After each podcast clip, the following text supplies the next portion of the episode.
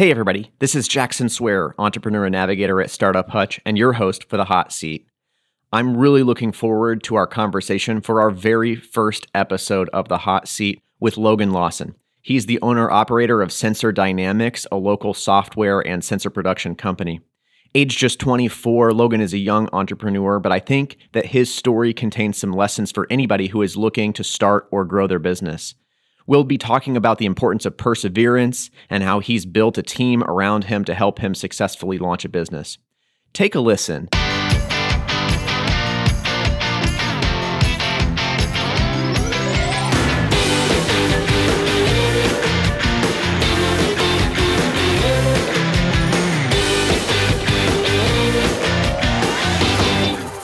Can you say your your name and where you work and what your business is?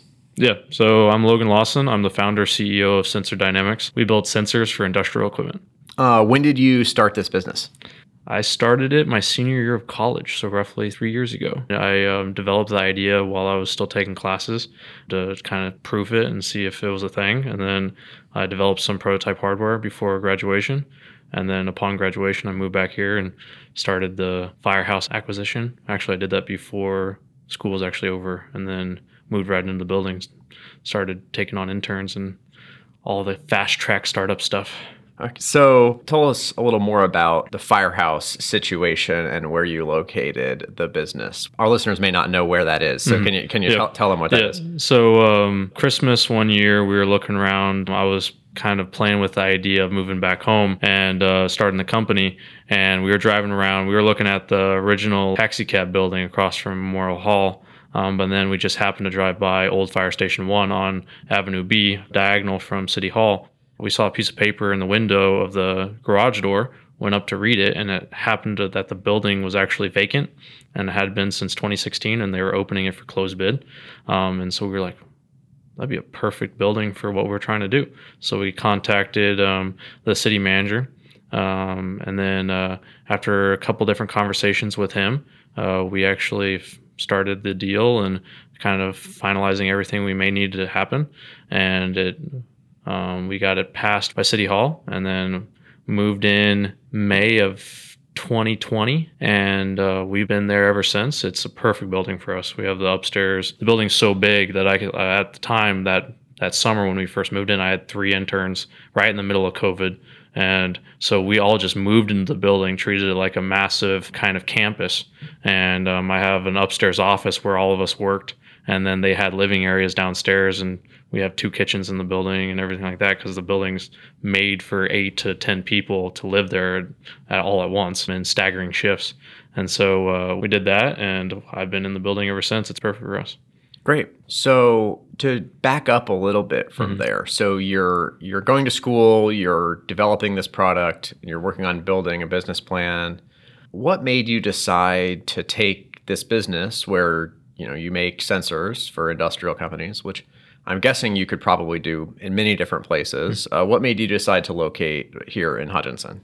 Upon finishing school at Cal Poly, so I was in Central Coast, would have been a perfect place for a software engineering company because that's pretty much all we are. I mean, we do computer hardware or we do sensor hardware development, but we're more of a software company than anything. Um, I fumbled around the idea of playing with it and staying in California. I always thought I wanted to stay in California, but realized that my lifestyle just fit better in Kansas because I grew up here and uh, my family was here and so we played around with the idea of moving. And kansas is a great place to develop small companies because the cost of living is just so much lower here and the uh, population density is just so much lower. And so you can get the space that you need and then the overall cost of trying that you would have to pay out to keep like while you're on pre-revenue you know you can keep that low and try to push as much money into the company and bootstrap as much as possible. Well, we're glad you're here, uh, obviously, and glad you decided to, to bring a new startup uh, here to Hutchinson. Tell us a little bit about the that journey from developing the product to bringing the product to market and how you approached uh, that process. So, our very first industry that we picked, I picked the car wash industry because my parents have been a large player in the car wash industry since before I was born. They've been in it for 40 years. I'm like third generation car wash, um, and uh, we um, we were the largest privately owned franchise in the Midwest at one point. So my dad knows all the big players for distribution, and since growing up in it, I knew that the industry didn't have much technology, and um, my parents operate 25 locations. Um, and drive to them on a daily basis, and a lot of things break while you're gone and you don't realize it until you get there until you get phone calls. And so just coming off of my uh, daimler internship where i worked in the autonomous semi truck division we had sensors on everything. So you know when something faulted. You knew when something broke instantly. And so i took kind of that idea and um, being there i learned that sensors themselves aren't complicated. It's the the systems of sensors that are complicated.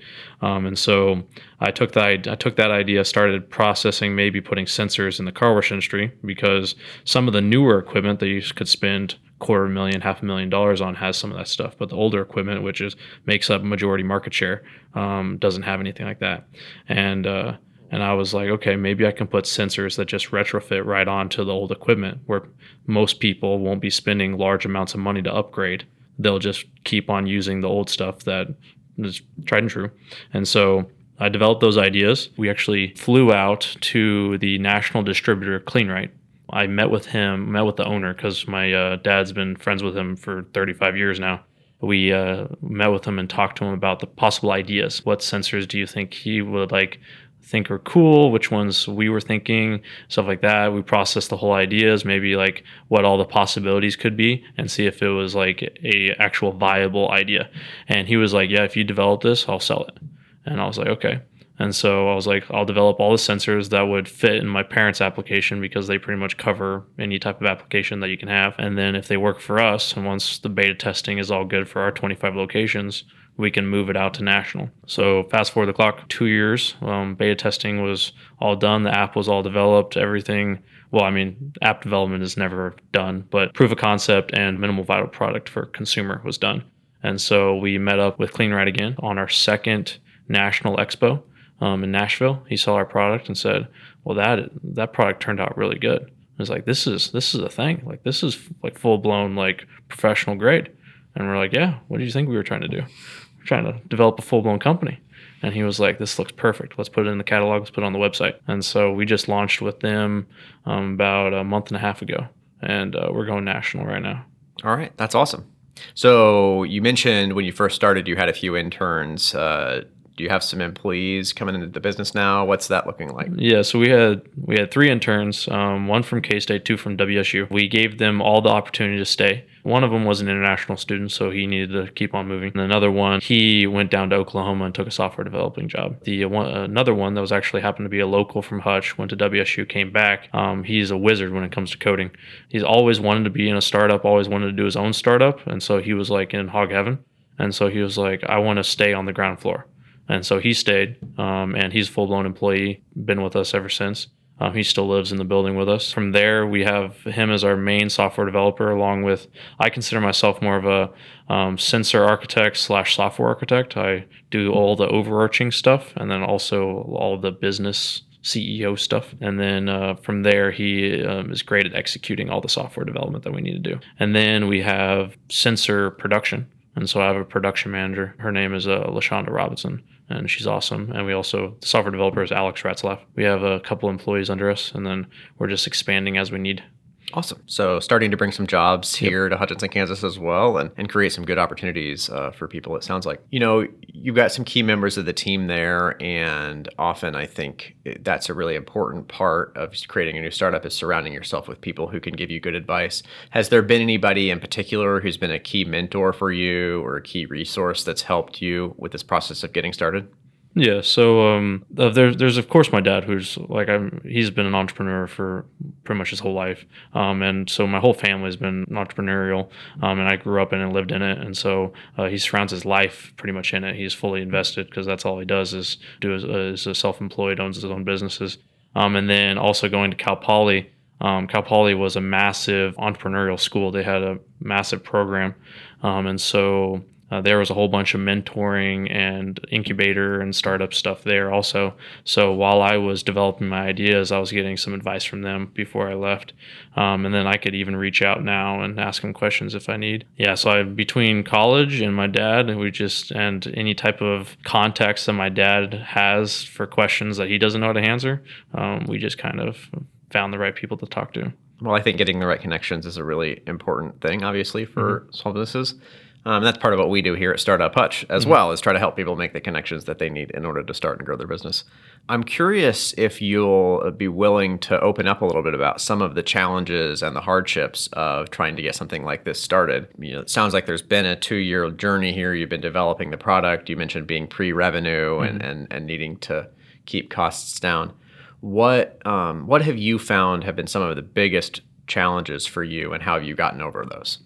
So biggest challenges are that um, once you get the product developed and you think it's ready to go and you're ready to take on as many customers as you want, it takes forever to get the product out there for people to know. Um, and so promotional, just actual, um, just presence and overall exposure is just one of the biggest hurdles when you're trying to deal with like a non-local company. If you're trying to deal if you're trying to have a product that is web focused, that's web sales, then your overall exposure is your biggest hurdle. And so, I mean, I'm I'm going, I'm going to be honest, I like I developed I developed what I think is a great product. I mean, I, I go to national shows in Vegas and Nashville, like the International Car Wash Association shows. Everyone at the show would be like, "This is the greatest thing since sliced bread. Like we've been looking for this forever." Like I developed a pricing structure that I thought was something that wouldn't alienate any customers and also would lower the um, barrier to entry as much as possible because this is a technology. Of course, you have to. I mean, it's not cheap, but it's also not uber expensive. You have to you make your money by having a bajillion customers, not by having only a few. Or at least that's that was the business plan I was going for. Um, and so you would leave the international shows with a whole bunch of leads, and then everyone just moves so slow product acquisition for new customers is just so slow. The biggest hurdles over the two years, I mean, along with exposure, is just actually um, teaching new clients and then having dealing with the the newity of the industry, like trying to get in there long enough that people are over the wow factor and also and then eventually start you have to teach them what like what it's going to do for them because initially they think that it, they know what it is, but then they also they're they that industry is they hate change, and so if you uh, if you tell them what they're going to get from it, they're going to be like, oh, that's cool, but we don't really believe you. Like they're like we've been doing it the same way for years. We don't want to change. It's getting the exposure up high enough, and then also being there long enough for them to slightly get used to you, and then they're like, oh, okay, maybe I've wrapped my head around this long enough that I can actually go in there, ask intelligent questions, and then feel like I will like benefit from it. And so it took two years to like constantly be told we're like the coolest thing ever, but actually start to get or like raise our pace of getting new customers. And once we signed the national distribution deal, that was when all of a sudden they were like, okay, rubber stamp. These guys are in the industry. Clean Right loves us they must be cool. We keep on preaching the exact same thing, but all it's all about like who's going to verify you and who knows you. And so the long big players, once you start getting into the um, the bigger players, once they see that you're with certain companies, they're like, oh, okay, maybe I should maybe I should play with you a little bit. And so then and then that's when everything comes. So like it's just startup stuff is so much fun when you're but you have to just buckle up and deal with the hurdles and deal with the roller coaster of like of just highs and lows. It eventually comes. You, if you develop a product, it'll sell as long as it's good. Um, but uh, sometimes you just have to wait for the right time. Yeah, that I think there are probably some great lessons there for even people who aren't necessarily developing a whole new product mm-hmm. about this process of discovery and you need people to learn about what you're trying to sell and decide that you're a credible person to be selling it to them mm-hmm. and, and there's a whole there's a I like that you framed it as an education process. You have to teach people about what you do and why that why it would be good for them. So, was there ever a point where you thought that you you weren't going to make it? You're going to run out of runway, or no one was going to buy this, or have you been have you been pretty pretty sold on it the whole time? Um, I was sold that it was a solid product, but was I sold that like I would be able to sell to enough people to fully replace my other job opportunities? Um, I was a little hesitant during the roller coaster. I'm just like, okay, I, I I did this but like it's taken so long and I could be I could be working for Apple. Like I have friends working for Microsoft and Apple and Snapchat. I'm like, what am I doing? I'm like, I'm currently eating ramen in my kitchen. There definitely was times where I was like, I second guessed what I was doing, but I would just talk to my dad and he'd be like, be like, this is going to sell. We just have to figure out how to sell it. You got it. Like it's getting better. You didn't develop anything bad. People are telling us that this is awesome. And he's like, if I can use it on a daily basis and it changed how I operated, other people will see that and other people will benefit from it. It sounds like that having a, a key partner at the early stages was really important for yep. your process then too both because it allowed you to beta test it but it also gave you some confidence that the product was viable because yep. you had at least one customer yep. uh, who used it well, let's turn that around then, because there must be something that you like about this, because you decided to keep eating ramen in your kitchen. Yeah. Um, so, what do you what do you like about being an entrepreneur and owning your own business? I uh, I like that I'm in control of what's coming around. While I don't know what's coming my direction 24 seven, I'm in control of how I deal with it, and so and then I can also control how I position for possible stuff to come around. When you're working for large corporations, like when I was interning at Daimler. What does Daimler do, by the way? Uh, Daimler is the parent company of Mercedes. They're a German company. They, they own Freightliner, Western Star. When I was working for Daimler, they were I was working on their Freightliner division, and they were wanting to, you know, all the semi truck driver, or all the semi truck companies are racing for the autonomous semi truck, and so I was um, working on their autonomous semi truck division. I was a software developer there. Like the the um, the division was super small. They brought in twice as many interns as they had employees. We really doubled their division when we came in. And while that felt like we were actual employees, not just interns, which you go to certain internships and you're literally just like a speck on a wall and then you don't do anything. We were valued as actual employees pretty much because they needed as much manpower as they could possibly get. And so instead of hiring people, they just brought in interns. And we were all from Cal Poly, Stanford, and you know everywhere else. We developed stuff they would use on a daily basis and that they're currently using in like as they develop the truck even further. But um, you were just an employee and a, a cog in a machine. And if you felt like one way and you needed to do a massive pivot, that was never going to happen. Or if I mean, if you had enough power to pull it that way, that pivot was going to take months. And I, it was it was annoying when I couldn't pivot it. If I knew there was a better way, but I couldn't change it, um, that was absolutely annoying because I felt like I was just being useless. When you're running your own startup and you need to pivot, you can pivot instantly. You can change. You can uh, completely alter the direction of the company if you have the power to do it. I like positioning for the right thing. And not being able to do that and just feeling like I'm just just another puzzle piece. It just it was annoying because even if I felt like there was a better way of doing it, I couldn't do it. Owning my own business, I can do all that. Um, and so uh, I love having the control over everything and uh, just being able to feel like I can take the opportunities as they come because that's like one of the most important things when it comes to business. You never know when something's going to fall in your lap, but if you're not ready to jump on it, then you're going to miss out on opportunities. Sure. You know, you're not very far into this, mm-hmm. but what's one thing you wish you'd known two years ago? One thing I wish I would have known two years ago. Okay, well, yeah, as you said, I'm not very far into it, but I remember when we were thinking about release and we were going into the first expo and we were going to do our massive company launch and we made a big splash.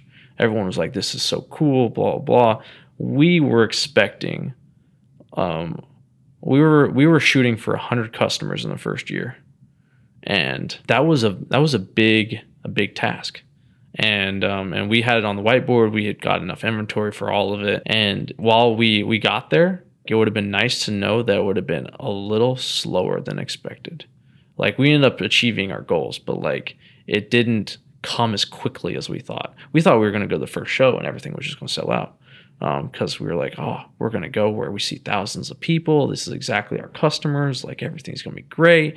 No, someone needed to just tell me, hey, you're going to reach everything you need to reach, but but it's probably not going to happen as grandiose and fast as you think it's going to happen. Um, it's and uh, and I feel like everyone when they develop a product or they start a company, they're gonna they think once I open that door, you know, like I'm going to be full and I'm going to be busy. No, it don't work like that you gotta you gotta do like when you start up a new store on Main Street, your first day may be busy, but then the second day, once everyone sees once the new factors wore off, you got to work on how to constantly getting reoccurring customers. Got to get everything going. Got to get your presence. Got to get your your um, just the the fact that you're open, so that people that don't normally traffic Main Street like know that you're even there. Like you got to work on all of that. And so um, I would have loved to not have. Uh, such grand aspirations and calm myself down just a little bit. Well, I think there's a there is a great lesson in there for anybody. This you should have goals, you should aim for your goals, and if you work hard, you can get there. But it just might not happen quite as fast as you'd like it to. Yep. All right, Logan. Well, thank you for taking some time to sit down and visit with us today and share some about your business. As we get out of here, is there anything else either about your business or about entrepreneurship that you would really want to share with folks? Sure. Um, the tech industry is vast and there's many opportunity. If you have any type of ideas, develop it and, and take the course of every other startup and just try to get into the massive ocean of all the startup owners. The opportunities are there. I like to think that there's not as many opportunities as like there was back in my dad's generation when all the new ideas were you know there wasn't there wasn't companies for every single thing but there's still opportunities it's just they're they're little niche ideas or they're things that people have never thought of and um, that list of stuff is getting smaller but it still exists there's definitely opportunity so um, if you have any type of idea just don't be afraid to go after it um, they, I'm sure they can come to you guys and talk to you about it, and they you guys can get um, in contact with anyone they may need to know. Um, and then um, for entrepreneurship, like perseverance is the is the biggest thing. Like nothing's easy. If it was easy, everyone would own a company. If it was easy, everyone would have a startup, and every startup would be making a billion dollars. If you're the start, if you're a startup owner and you feel like life is going terrible and it's the hardest thing ever and but you develop something cool and you fully believe in it and you feel like there's a business plan just persevere. You'll figure it out. Because nothing good or nothing worthy comes easy and so you just got to stick it out and figure it out and if you have the perseverance you can make anything happen. Awesome love it thanks for taking the time logan yep no problem and also thank you to our listeners for tuning in i also need to thank bowercom for the cover art and Christopher Acker and Salt City Sound for help with recording and posting the podcast. If you'd like to find out more about Startup Hutch, you can find us on our website, startuphutch.com, or on most social media platforms at Startup Hutch.